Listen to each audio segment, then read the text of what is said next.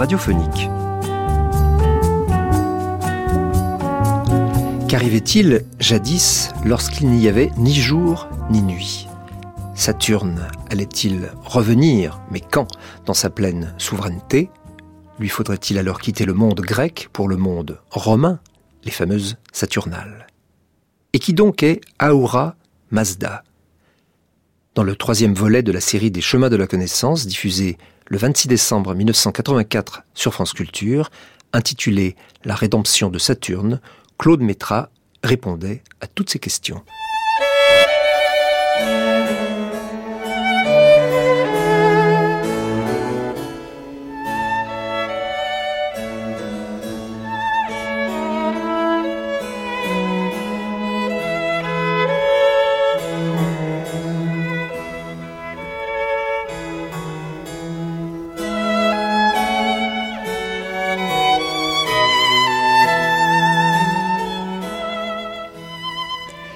La mythologie grecque, Saturne est un dieu pour une part maudit. Après avoir, sur les recommandations de sa mère Gaïa, mutilé son père, Uranos, il dévore les uns après les autres les enfants que lui a donnés sa sœur Rhea. Et l'aventure de Saturne peut s'interpréter de bien des manières. Manger les enfants, c'est s'assurer qu'aucun d'entre eux ne commettra sur lui, père, le même forfait dont il s'est rendu coupable vis-à-vis de son père lui. Mais l'intention de Saturne peut être différente. En effet, il a contemplé la création depuis ses commencements. Et il a vu, il a senti qu'elle n'était pas très bonne. Et que l'histoire, ainsi lancée, eh bien, c'était meurtre, angoisse, déchirement. Alors, manger les enfants, c'est empêcher l'histoire de se faire c'est essayer de revenir à ce chaos primitif où il n'y avait ni jour ni nuit, ni joie ni détresse. Les calculs de Saturne, celui que nous nommons Chronos chez les Grecs, eh bien ces calculs seront sans lendemain car finalement il sera à son tour détrôné et mutilé par son fils, celui qui deviendra Zeus. Et ce fut pour lui l'exil éternellement errant, condamné au froid et à la solitude, il parcourt le monde, traînant sa détresse comme une chape de plomb, ce plomb auquel il est alchimiquement lié. D'où le terme de Saturnien, appliqué dans notre société encore aujourd'hui à des gens qui semblent marqués par le malheur. Bon, cet exil saturnien, cet exil du Dieu ancien, en fait, bien des êtres humains le connaissent, en effet. Nés dans le malheur, confrontés à une image d'eux où ils se retrouvent sans cesse dans leur isolement et dans leur malédiction, ils oublient que Saturne lui aussi connut sa rédemption. En effet, tragique, condamné dans le monde grec, Saturne revient dans sa pleine souveraineté avec le monde romain. Le monde romain fait de lui le témoin de l'âge d'or. Un âge d'or où les hommes naissent vieux, meurent comme naturellement quand ils sont devenus tout petits. Un âge d'or où la nature nourrit l'homme sans qu'il prenne aucune peine et où l'harmonie règne entre les différentes figures du vivant. Et cette rédemption de Saturne, les Romains la célébraient dans ce qu'on nomme les Saturnales, des fêtes où le monde se trouvait inversé, les enfants prenant la place des adultes, les pauvres la place des riches. Et ces Saturnales se situaient dans cette période de Noël, dans cette période du solstice d'hiver, et couvraient généralement ce que nous appelons, nous, aujourd'hui, le cycle des douze jours. Alors, on peut s'interroger sur la source de cette rédemption. Je crois qu'elle tient essentiellement, et c'est par là qu'elle se trouve liée à la naissance de l'enfant soleil dans l'étable, elle tient essentiellement à un retour à l'enfance. En effet, si l'on en croit une certaine tradition, après un premier exil dans les enfers, dans les mondes inférieurs et obscurs, grâce à Zeus qui est un peu pris de pitié, et puis aussi à Gaïa, puis à Rhea. Voilà que Saturne connaît un exil plus doux. On a trouvé qu'on était allé un peu vivement, un peu fortement avec lui. Alors cet exil plus doux, il se situe dans le nord, dans les îles hyperboréennes, celles qu'on nommera plus tard, chez certains auteurs, les îles bienheureuses, bien que la situation de ces îles bienheureuses dans les traités d'utopie soit imprécise. Et là, dans le calme ou dans la fureur des océans, il devient, si l'on en croit Ovide, le gardien des rêves. Et c'est lui qui, dans la nuit, va chercher dans sa grande armoire où sont entassés tous les songes, ceux qu'il va envoyer aux hommes.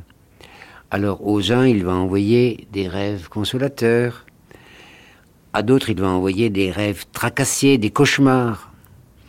Mais euh, rêve ou cauchemar, c'est finalement dans ces matériaux du songe que les humains vont puiser la force de poursuivre leurs tâches difficiles. Mais quel est le propre du songe? Sans doute d'abolir le temps et l'espace, de nous faire sortir de cette cage où nous sommes, une cage habitée par le sablier et par les cartes du monde fini, des cartes toutes semblables à nos cartes géographiques. En effet, il y a au cœur des humains le besoin sans cesse renouvelé d'imaginer un monde qui serait délivré des contraintes et du temps et de l'espace. Et ce fut là sans doute un des visages les plus mystérieux de l'enseignement du Christ quand il annonça la disparition de cette frontière qui sépare la mort de la vie. Frontière qui est déjà abolie dans maintes traditions archaïques. Mais il y a dans l'iconographie chrétienne un thème qui au Moyen Âge revient avec une insistance frappante, c'est celui de la résurrection de la chair.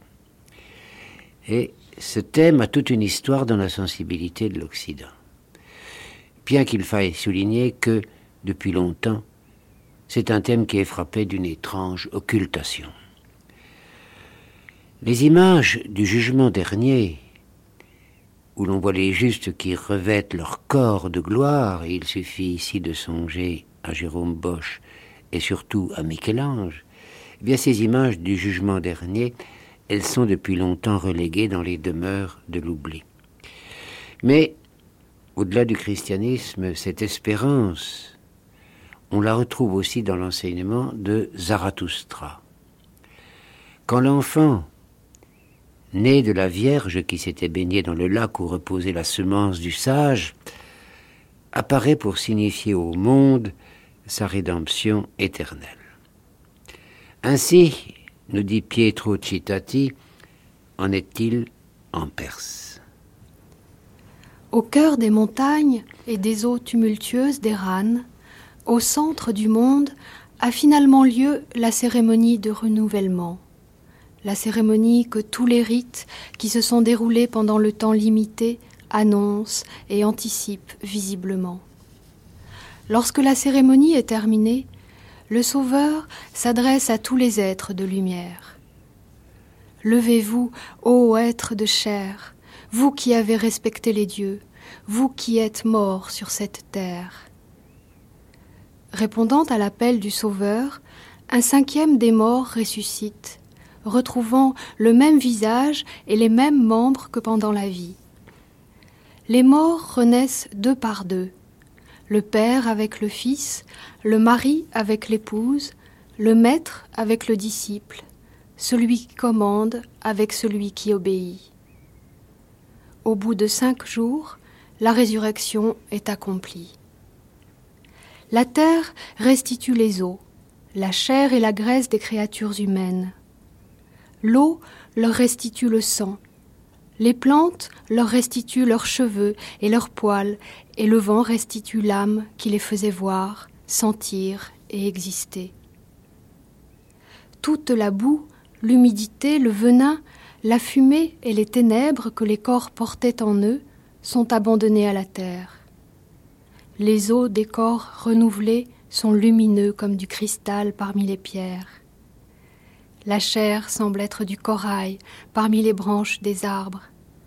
La graisse adhère aux os comme une chaîne d'or alliée à une pierre précieuse. Le sang coule dans des veines comme du vin parfumé dans une tasse d'or.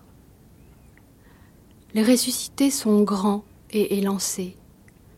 Certains semblent avoir quarante ans, mais ceux qui n'ont jamais mangé de viande semblent avoir quinze ans, comme la radieuse Daena. Vers le soir du cinquième jour, quand il ne manque plus que deux heures avant la nuit, venant des régions parfumées du midi, Ahura Mazda apparaît sur son trône, entouré par la multitude des fidèles. Il apporte un cadeau à chacun. Un vêtement semblable aux vêtements de soie et de coton qui, pendant les fêtes de l'année nouvelle, sont placés sur les toits, afin que les fravachis des morts puissent s'en revêtir. Dans le monde renouvelé, rien ne peut être usé. Personne ne pourra user, tâcher ou déchirer les habits lumineux et indestructibles comme l'asbeste offert par Ahura Mazda. À la fin du temps limité, les choses reviennent en arrière et remontent vertigineusement vers le commencement, quand la Terre n'existait pas encore, quand les astres ne traversaient pas le ciel et quand l'esprit du mal n'avait pas encore fait irruption. Voici le dernier signe. Harriman est réduit à l'impuissance avec sa troupe de démons et disparaît par ce trou à travers lequel il avait pénétré dans l'espace de lumière. Rien ne peut maintenant empêcher la conjonction du ciel et de la terre transfigurée. La terre, durcie depuis des milliers d'années, immobile dans ses limites, globe fixe de boue et de pierre, s'élève d'abord d'une hauteur de trois lances, puis de trois cents, puis de trois mille, puis de trente mille, jusqu'à atteindre la sphère des étoiles.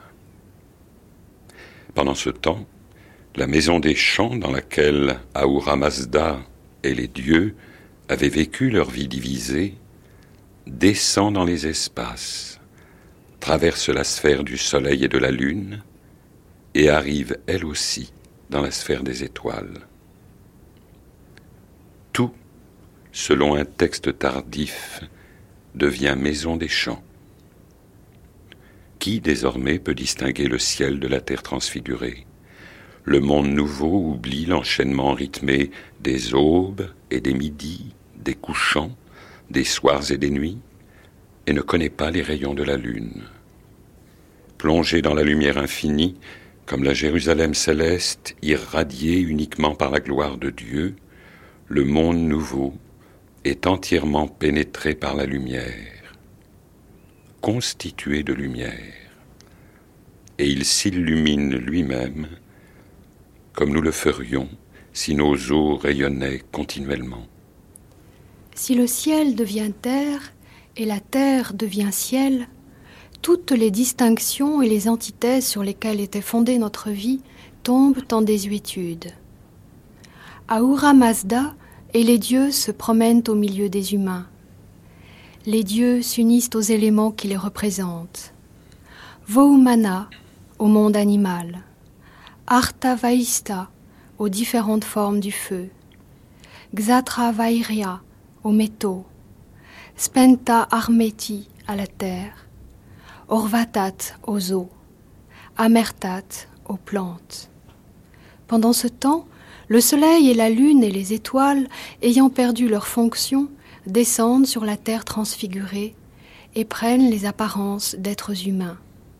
Quant aux hommes, ils sentent vivre dans leur corps le corps des animaux, et les arbres, les fleurs et les germes qui prospèrent dans les jardins de la terre sont les réfractions des arbres, des fleurs et des germes qu'ils portent dans les jardins de leur cœur.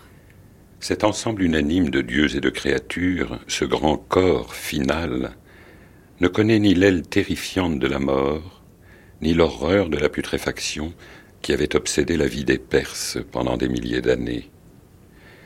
Les ressuscités ont bu le suc préparé par le Sauveur, et ils sont devenus immortels, libérés de la maladie et de la vieillesse comme les créatures de Yima.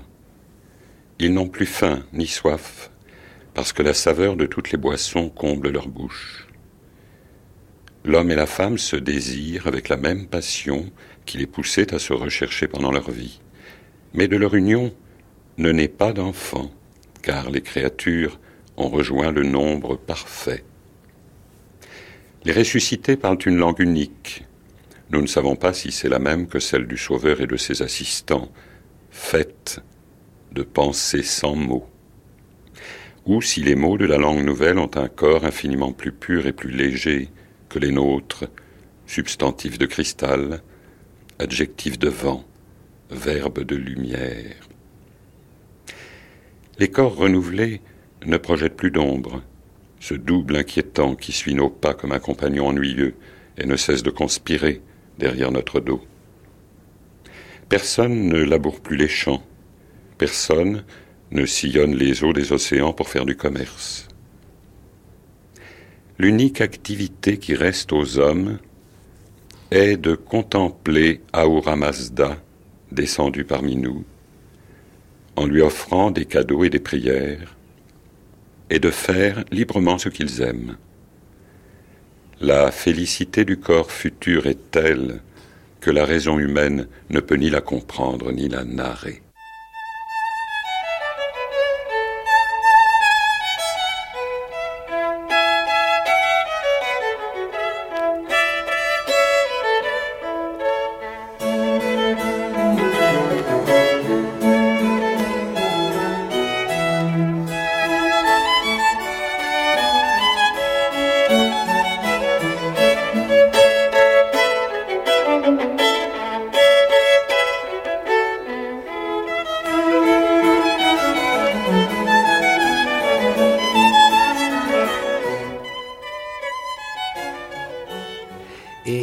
Félicité du corps futur dont parle Pietro Cittati, elle est dans notre souci.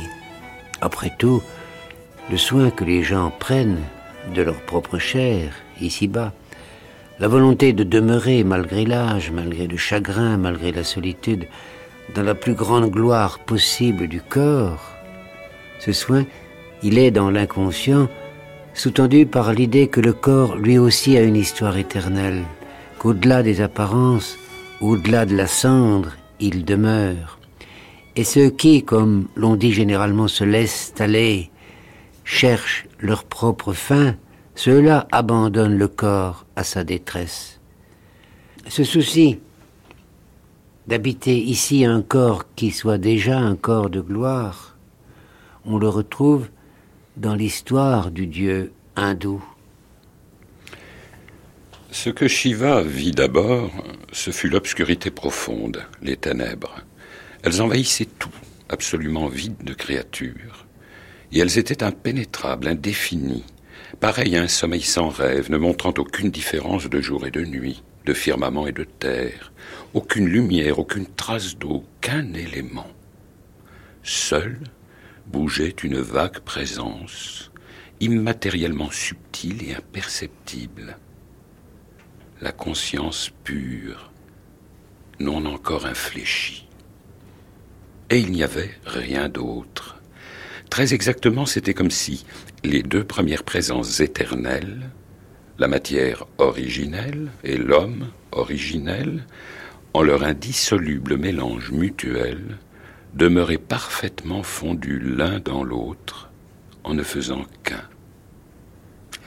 Cependant, le temps était là le temps, cause explicite de tout ce qui vit, substance primordiale de l'être suprême.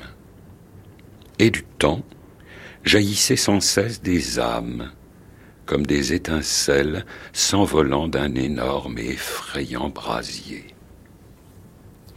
L'œuf cosmique prit forme et grandit entre les eaux de l'abîme, s'enveloppant dans l'espace de flammes et de vents. À ce moment, Shiva aperçut à l'intérieur de lui-même le Créateur, blanc comme un lotus blanc, rayonnant de torrents de lumière. Et le Créateur était en train d'ouvrir, de faire éclore le monde. La forme du Créateur était une. Elle devint triple, et cependant demeura comme une. La personne placée en haut avec quatre têtes, quatre bras et d'une blancheur de lotus était Brahma. Celle du milieu, avec une seule tête, quatre bras et de couleur bleu-noir, Vishnu. Mais celle du bas avait cinq visages posés sur un corps transparent, possédait quatre bras, et c'était Shiva. Les trois formes naissaient l'une de l'autre et se fondaient ensemble pour n'en faire qu'une. Celle du milieu, Vishnu, se fondait tantôt dans la forme d'en haut, Brahma tantôt dans la forme d'en bas, Shiva, et tantôt Brahma disparaissait dans la forme de Vishnu, tandis que Shiva se déversait en lui. Puis de nouveau, c'était Brahma et Shiva qui se co-mélangeaient. C'est ainsi que se poursuivait le jeu des formes, de ces figurations de l'unité en trois personnes qui, diverses en leur unité, demeuraient à la fois trois et une. Dans le berceau des eaux, et par elles bercé, l'œuf cosmique s'ouvrit violemment tout à coup. La montagne du monde en sortit, s'élevant jusqu'au ciel, et autour d'elle la terre s'étendit, flottant sur les eaux et entourée de sept mers. La coquille se disposa pour former les montagnes servant de limite.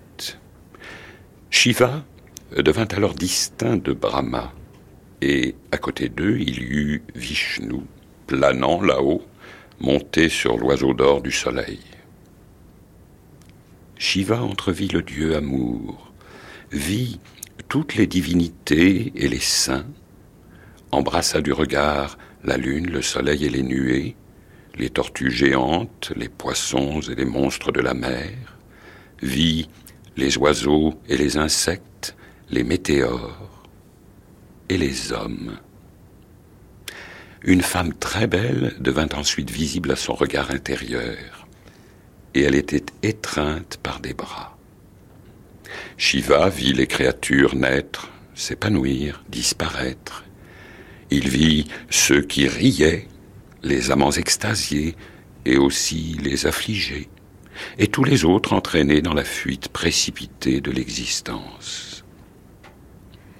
Beaucoup étaient magnifiquement vêtus, se faisaient beaux en se couronnant de fleurs, ou en usant de pâtes aromatiques de santal, et passaient agréablement leur temps toutes sortes de jeux. Beaucoup d'autres adressaient des prières à Brahma et à Vishnu, ou se prosternaient en adoration devant Shiva. D'autres encore restaient assis, absorbés en ascétique méditation, le long des rives des fleuves saints ou dans les bois sacrés.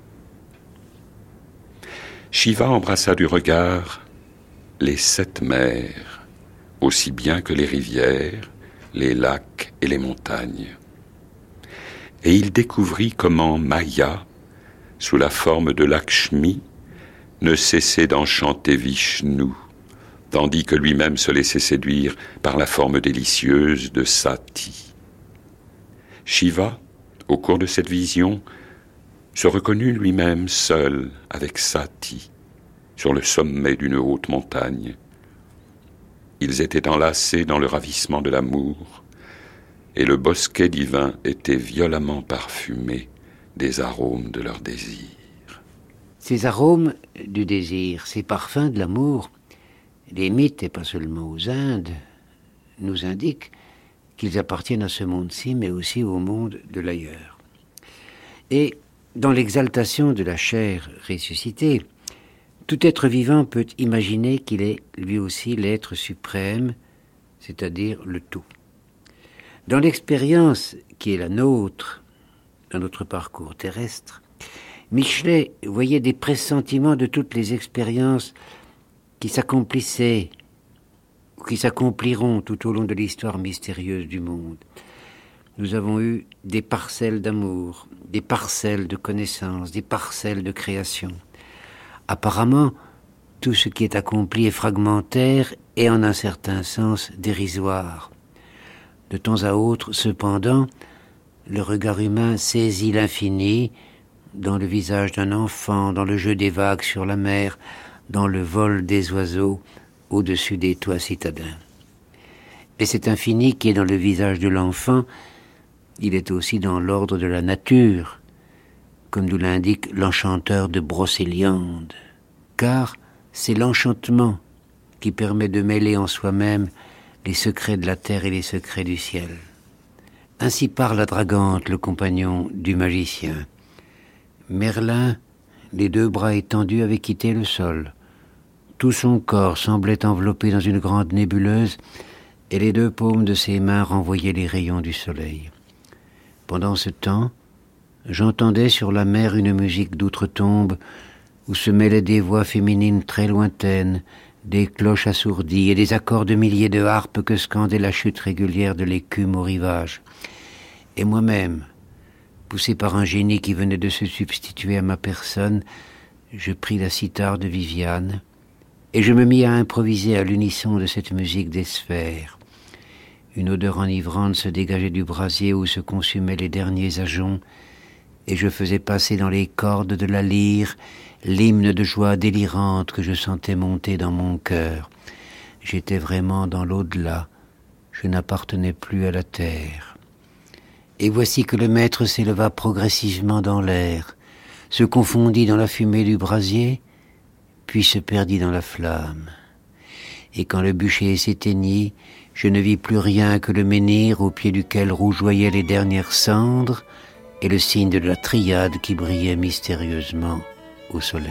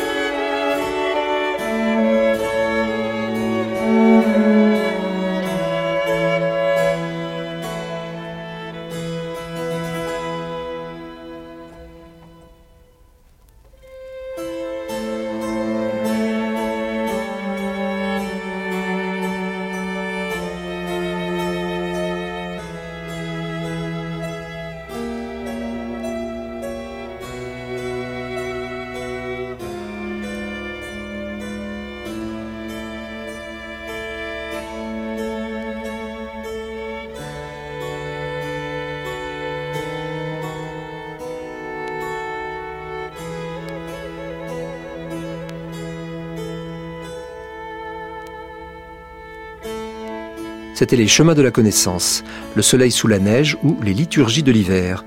Troisième volet, la rédemption de Saturne, texte lu par Yves Arcanel et Laurence Drummond. Une émission de Claude Métra diffusée pour la première fois sur France Culture le 26 décembre 1984.